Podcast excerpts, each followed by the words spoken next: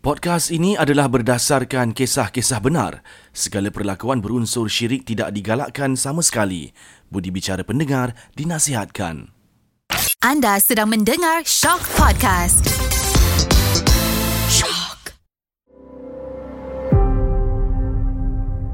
Setiap cerita misteri akan hadirnya mistik. Di dalam rumah berlangsirkan kain hitam ini menjadi saksi cerita entiti yang pasti mendebarkan di segenap ruang diri. Ketakutan menguasai rasa seram saksi hidup ini tidak bersendiri walau di mana jua berada. Bersedia andai ditemani tanpa diingini.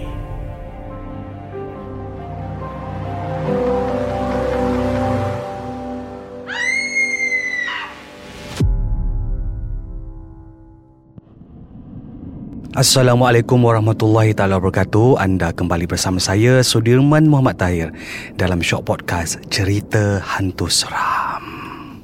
Episod kali ini saya akan bersama dengan seorang lagi selebriti kita yang sedang meningkat naik namanya juga seorang penyanyi, seorang aktivis teater juga seorang pelakon. Ini dia bersama saya Kyle. Terima kasih kerana sudi bersama dengan saya untuk cerita hantu seram kita. Tidak semua orang ada pengalaman seram mereka. Dan Kyle mungkin kalau kita boleh kongsikan kepada pendengar Shock Podcast cerita hantu seram kita bagaimana Kyle berdepan dengan situasi yang menyeramkan ini. Cerita ini diambil tempat di Hulu Langan masa saya tingkatan 5 masa tu kita ada camp untuk kadet remaja sekolah. Jadi pada satu malam ini kita tengah hmm. ada ceramah dan kita duduk bawah satu tempat perhimpunan. Tapi dia macam seakan pondok. So dia open air ada atap. Jadi saya duduk row belakang sekali. Masa ceramah tu dia hampir pukul 11 dah. Malam. Ha, malam. Jadi kita sekumpulan ni laki semua kadet-kadet yang kapten-kapten kan masa tu kadet-kadet pun ada pangkat dia duduk belakang. Kita tengah gelak-gelak borak-borak dengan kacau-kacau kan. Tiba-tiba bila saya pandang ke kanan pandang ke kanan tu memang gelap gelita tak nampak. Yang saya tahu tempat tu dia masuk ke dalam hutan. Lepas tu you akan nampak tebing sungai. And then of course you boleh dengar aliran sungai tu. Betul. Masa tu kita tengah ceria. Semua tengah ceria tengah dapatkan semangat daripada penceramah kita semua. Tiba-tiba saya pandang ke tepi tu. Tepi saya, tu belah kanan kan belah kiri? Belah kanan. Bila okay. saya pandang saat pertama bila saya lihat benda tu saya macam tak pasti Mm-hmm. Lepas tu saya diamkan diri. Lepas tu member-member saya tanya Kenapa diamkan diri je tiba-tiba ni? Dia bagi saya mic masa tu. Mic okay. Mic kau apa hal? Kau, kau apa hal? Asal muka kau ucat. Aku diam je lah. Lepas tu I nampak my kawan ni. Dia seorang perempuan Duduk row depan. Okay depan Kai lah. Yeah. okay. Dia dah mula macam Awkward sikit. Tiba-tiba tau reaksi dia. Mm-hmm. Out of no place. Okay. Tiba-tiba dia macam tu. Dia macam Menggeletar. Menggeletar Meronta sikit okay. kan Tiba-tiba. Jadi benda tu Dia berlaku Secara macam You tak boleh expect. Bila saya nampak nampak reaksi dia bila saya pandang ke kanan sekali lagi. Okay. Apa yang saya nampak ialah seorang wanita tengah membasuh rambut dia.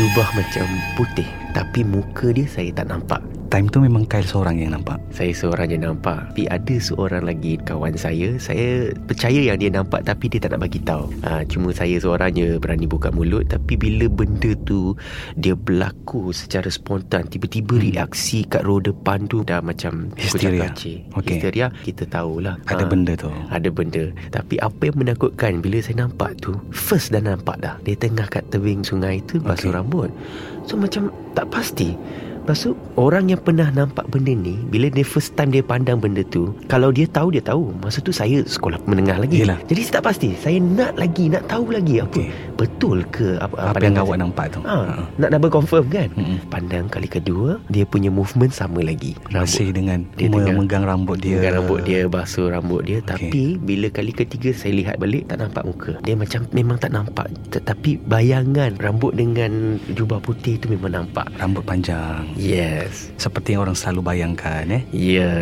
Time tu dia duduk Dia duduk Eh dia duduk gentle tau Itu yang menakutkan Okay time tu Kan Kyle dalam barisan kan Tengah duduk Awak pandang ke kanan Jarak tu berapa meter Daripada Kyle punya tempat duduk tu Uh, kalau tak silap saya mungkin 15 kaki kot. Dekat juga Hmm, dekat juga. Dia sebab sebelah tempat ceramah atau pondok tu dia macam pasir-pasir Hmm. halaman lah. Betul ada sungai Ha, ada sungai. So nampak benda tu.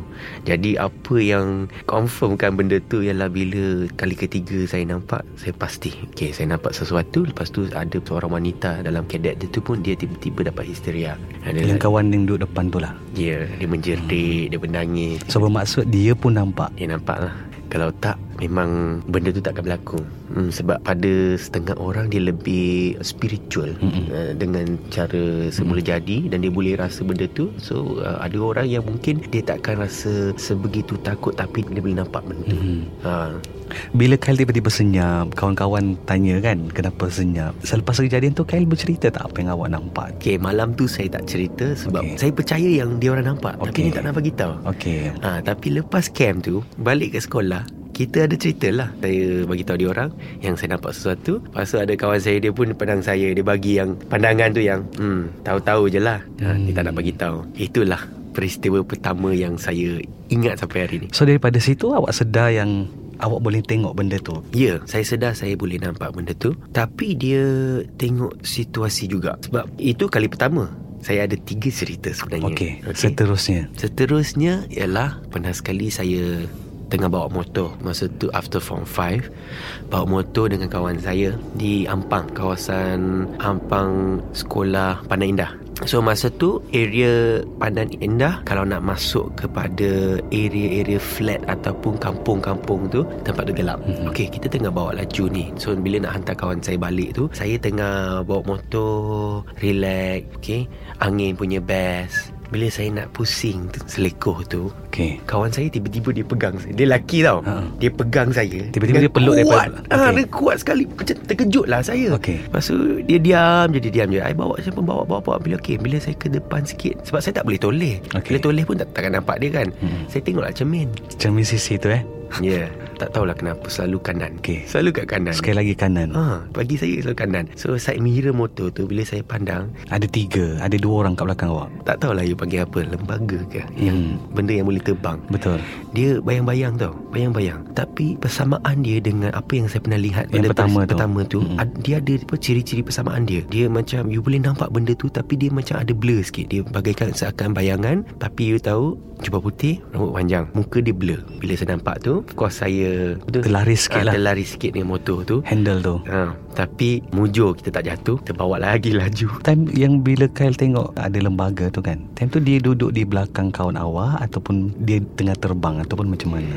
Okey Kepala dia Di sebelah Kepala kawan saya. So maksudnya ada dua orang di belakang awak time tu? Ya betul. Memang menakutkan sebab pada saat itu Saya tak expect apa-apa pun. Bila ternampak Semua autopilot Benda yang berlaku Reaksi pun autopilot. Huru hara. Huru hara. Lepas tu dalam gelap Lampu Every Setiap 150 meters Ada satu lampu. Time tu kereta tak banyak. Tak ada kereta. Tak ada kereta. Masa tu uh, Malam Pukul 12 Pukul 1 macam tu lah. Ni memang waktu-waktu mereka lah kan Untuk keluar. Betul Betul. Time tu kawan Dia rasa tak ada benda Di belakang dia ketika itu? Ataupun Kyle seorang je memang nampak benda tu? Saya rasa dia, Dia rasa mengeras- benda So that's why dia uh, dia, That's why dia peluk awak cepat betul, Daripada belakang. Betul. Okay. Sebab okay, Ni cerita dia lah. Dia kata dia pandang mirror tu Tak ada benda. Okay. Tapi dia rasa. Bila dia rasa tu Reaksi dia Okey. Terus peluk saya. Tapi awak nampak Saya Di nampak. dalam uh, side mirror tu? Betul. Dah lah dia tengah bawa motor. Laju. Lepas tu bila orang te- tekan macam tu Bukannya ada Bump ke apa Ya, Tiba-tiba ya. ternampak benda tu ah, Memang takut lah Tapi mirip tu Sama, yang dengan Awak yang jumpa pertama. pertama. di camp sekolah tu lah. Ya betul. So lama tak situasi tu kan? Maksudnya awak pecut Time tu awak rasa lagi tak? Okey dia kelakar juga sebab Bila benda tu terjadi Mm-mm. Dia ambil masa 5 minit je. Dia tak lama. Okey perjalanan itu jauh. Tapi 5 minit tu Bagaikan 2 jam. Sebab tengah bawa motor. Flash Bila nampak benda tu You macam Automatic. Automatic you tengok lagi. Nak Hmm. confirm kan? Bila nampak benda tu Saya rem lah motor tu Lagi laju. Berpeluh tak time tu? Peluh Bergetar. Kaki bergetar. Lepas tu Bila laju Sampai tempat yang cerah Masa kita nak rem motor tu Mm-mm. Tak tahu pun nak pergi mana. Pergi je. Masuk je jalan mana-mana. Masuk je. Janji dapat tempat yang terang Ataupun tempat yang sibuk sikit. Ah, Tak apa time tu dah lewat malam. So okay lah Sebab nak hantar member saya balik. Sampai tempat yang ada orang parking kereta Ada orang lepak kat luar. So kita stop lah kat sana. Buka helmet terus pandang. Kau nampak apa yang aku nampak? Lepas tu dia cakap lah. Sebab tu aku peluk kau kuat-kuat tu. Dia rasa dulu. Time tu kawan Kel tu tak menjerit langsung eh. dia tak menjerit. Okey. okay. Tapi yang pelik Sebab dia tak nampak. Dia rasa benda tu. Okey. So bila saya pandang side mirror Kepalanya Di sebelah kepala kawan saya Hmm. Saya tak tahulah apa tu Ceput tianak ke apa kan Dia demam tak selepas tu?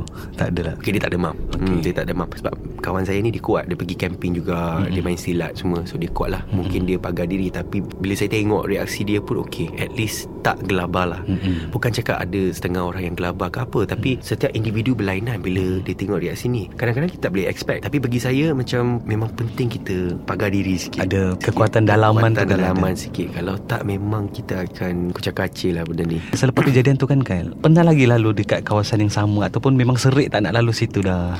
Tak lalu dah. Lepas tu kita pun tak banyak Sangat lepak di kawasan tu hmm. Sebab semua pun dah lepas sekolah menengah Pergi college. Lepas tu mulakan hidup masing-masing Ada lagi satu cerita ni Bagi saya Pengalaman yang saya paling Yang saya ingat lah Okey. okay. Antara tiga-tiga cerita yang saya akan share ni Mm-mm. Okay ini berlaku masa kita lockdown Oh baru lagi Baru lagi mm-hmm. Okay Kan lepas kita lockdown tu Kita ada Boleh keluar tu Saya tinggal di Jalan Kelang Lama Mm-mm. Jadi saya pergi ke rumah kawan saya Nak lepak lah Sebab lama tak jumpa dia So kita lepak Rumah dia kat kondo PJ Dekat kawasan industrial Dia ada kawasan kilang Kawasan office-office yang lama-lama Lepas tu kawasan perumahan. Jadi masa tu saya balik Saya pergi Time pukul 3.30 Pukul 4 pagi macam tu Saya bawa lah kereta. Kondo dia ada dua blok Dia besar. Bila keluar dari simpang jalan tu Kanan saya Ialah kilang Kiri saya Office Industrial area. Di hadapan saya Jalan Lepas tu ada kawasan perumahan. Situasinya macam ni. Bila saya bawa kereta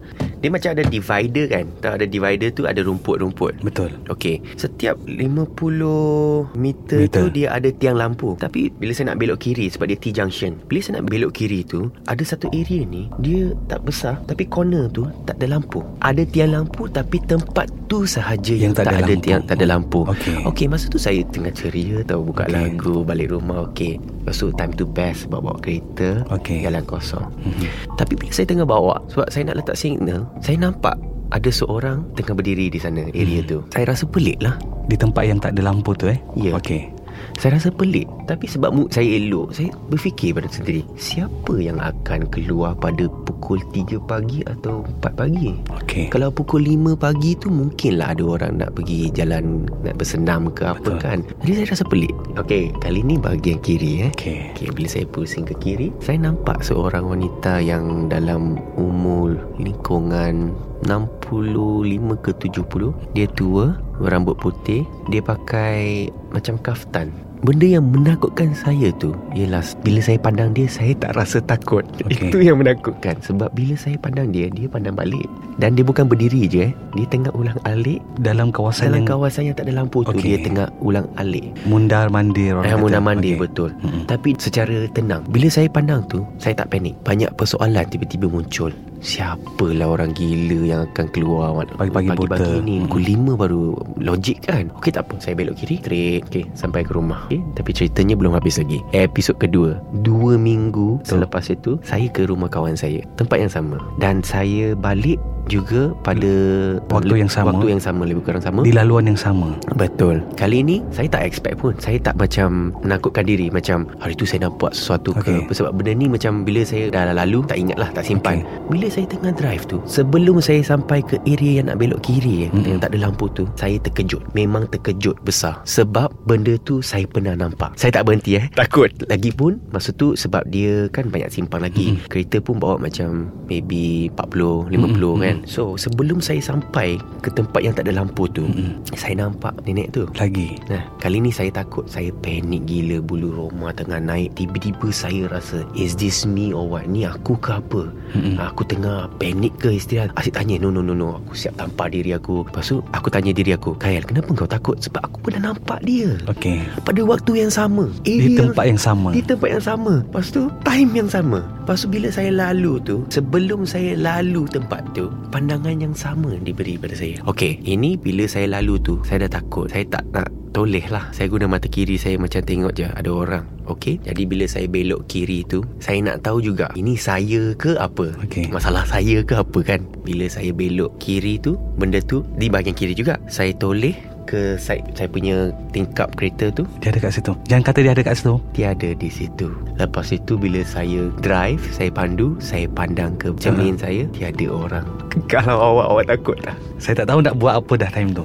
Kalau saya. Cuba bayangkan kat hulu langat tu ke masa muda lagi nampak benda yang lebih menakutkan. Dia tak seseram yang yang, yang saya nampak ni. Jadi bila saya pandu balik, ini memang saya nampak lah. Banyak persoalan dia otak saya ni tiba-tiba pukul 3 tengah mengantuk tapi tiba-tiba terbangun. Jadi segar time tu. Tegal lah. Kena alert. Tadi takut lah Memang takut. Saya pandu Bawa kereta Sampai ke rumah Cuci kaki Basuh tangan Mandi semualah Dalam sepanjang hidup awak kan. Tiga kali awak berdepan Pengalaman yang sebegitu kan. Melihat makhluk yang orang lain tak dapat nak tengok.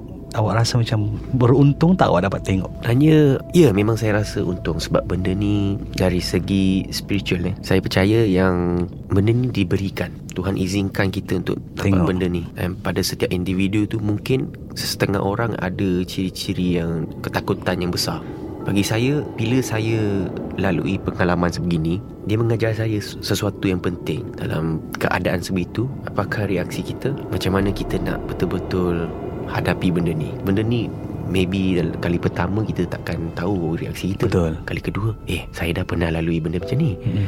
Kali ketiga, mungkin betul-betul confirm ni macam dia nak cakap hello pada saya tapi kena cakap dengan diri sendiri.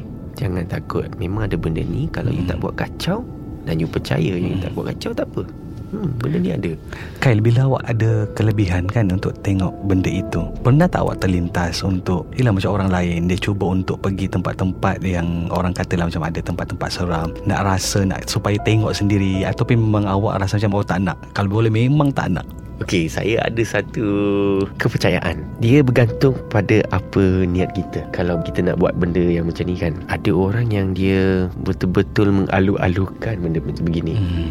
Ada orang yang saja nak buat hal. Mm, mm, mm, Ada orang yang nak buat research tapi niat kita kena jelas. Tapi selalu orang-orang macam tu Memang tak akan dapat tengok Kyle Betul Ha. Betul Walaupun saya ada tiga Pengalaman yang saya Nampak Mm-mm. depan mata Banyak juga kes yang saya Ke tempat-tempat yang macam gelap ke Mm. Ataupun Rumah ke Mm-mm. Apa-apa Shooting pun ada Mm-mm. nah, Shooting so far bukan saya yang nampak Ada kes yang Mungkin kru produksi Ataupun pelakon lain yang kena Mm-mm. tapi bagi saya Boleh rasa Contohnya saya ke Kelantan Tinggal di Bacok Untuk shoot eh. Saya diberikan chalet yang Paling belakang sekali. Pagi dengan petang Memang cantik dan indah Hmm. Sebab ada Apa tu Tepi pantai Tepi kan? pantai. ha, You boleh feel Angin dia semua.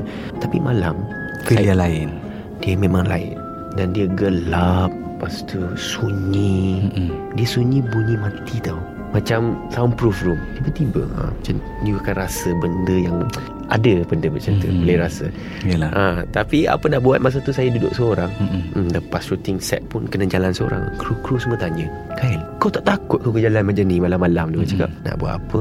Ni Dah dapat bilik Bilik cantik Tapi takut jugalah. Tapi saya buat benda saya sendirilah. Baca buku. Mm-mm. ha, Buka muzik ha, Kan? Buatlah benda sendiri. Itulah dia ya pengalaman yang Kyle lalui dari zaman sekolah, remaja, kemudian baru-baru ni juga Kyle sendiri dapat uh, rasa, dapat lalui benda tu yang saya kira tak semua orang ada pengalaman. Kan ada orang mungkin dia nak tahu kalau tengok tu macam mana, apa rupa dia. Kan tapi yalah macam Kyle kita boleh katakan beruntung eh. Macam Kyle kata tadi tak semua orang diberikan kelebihan itu sebenarnya dalam hidup dia. Dan bila kita cakap pasal cerita seram ni of course eh sesuatu yang bukan kita nak pun sebenarnya pengalaman tapi bila kita ada pengalaman berdepan dengan situasi itu saya kira yang akan menjadi satu cerita yang kita boleh kongsi kepada orang. Sebab mungkin bila kita dah di tempat itu mungkin orang lain pun pernah melalui uh, tempat yang sama pernah rasa benda yang sama juga. Jadi terima kasih Kyle kerana bersama dengan saya untuk cerita hantu seram pada episod kali ini. Dan semoga cerita-cerita yang disampaikan oleh Kyle itu tadi yang dikongsikan kepada kita kita jadikan sebagai satu iktibar lah orang kata. Kan? Uh, supaya kita lebih sentiasa menjaga diri kita juga kan Betul. sentiasa sedar ruang dan juga di mana kita berada paling penting uh, bila berada di satu tempat tu jangan kita rasa kita yang menguasai tempat tu ha. Betul. sedangkan ada orang lain bersama-sama dengan kita tanpa kita sedar Betul. Sekali lagi, terima kasih Kyle dan teruskan bersama saya dalam Shop Podcast Cerita Hantu Seram.